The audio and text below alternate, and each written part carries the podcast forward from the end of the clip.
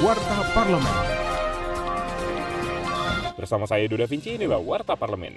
Wakil Ketua DPR RI Mohaimin Iskandar meminta pemerintah mengantisipasi kedatangan para pekerja migran Indonesia yang kembali ke tanah air karena habis masa kontrak. Ketua Umum PKB ini juga menegaskan pemerintah perlu memperhatikan nasib para pekerja migran tersebut. Kementerian Tenaga Kerja menurutnya mempunyai satu solusi, yaitu program Desa Migran Kreatif. Parlemen. Ketua Badan Anggaran atau Banggar DPR RI, Said Abdullah, mendesak pemerintah melakukan perbaikan data penerima subsidi LPG 3 kg. Pasalnya banyak yang tidak tepat sasaran. Politisi praksi PDI Perjuangan ini menyebut subsidi LPG 3 kg hanya dinikmati 24 persen rumah tangga dengan kondisi sosial ekonomi terendah, sementara 76 persen penikmat subsidi adalah kelompok yang lebih mampu.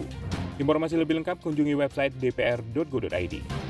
Terkait 97 ribu data aparatur sipil negara fiktif yang mendapat gaji dan pensiun sejak tahun 2014, Wakil Ketua DPR RI Sumi Dasko Ahmad mendesak pemerintah untuk membuat tim khusus menginvestigasi kasus tersebut dan melakukan pengecekan kembali data aparatur sipil negara. Administrasinya perlu dibenahi dan juga perlu dicek secara tuntas. Larinya pembayaran uang negara tersebut kepada siapa? Perlu dibentuk menurut saya satu tim khusus yang memang dibentuk untuk menangani ini. Televisi Radio Parlemen.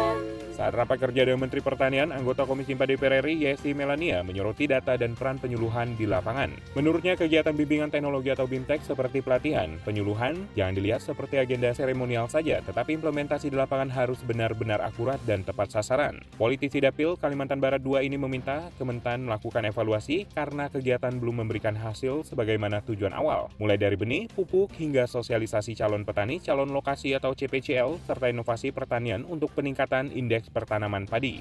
Kinerja Wakil Rakyat simak di media sosial DPR RI. Demikian Warta Parlemen, Produksi TV dan Radio Parlemen, Biro Pemberitaan Parlemen, Sekjen DPR RI.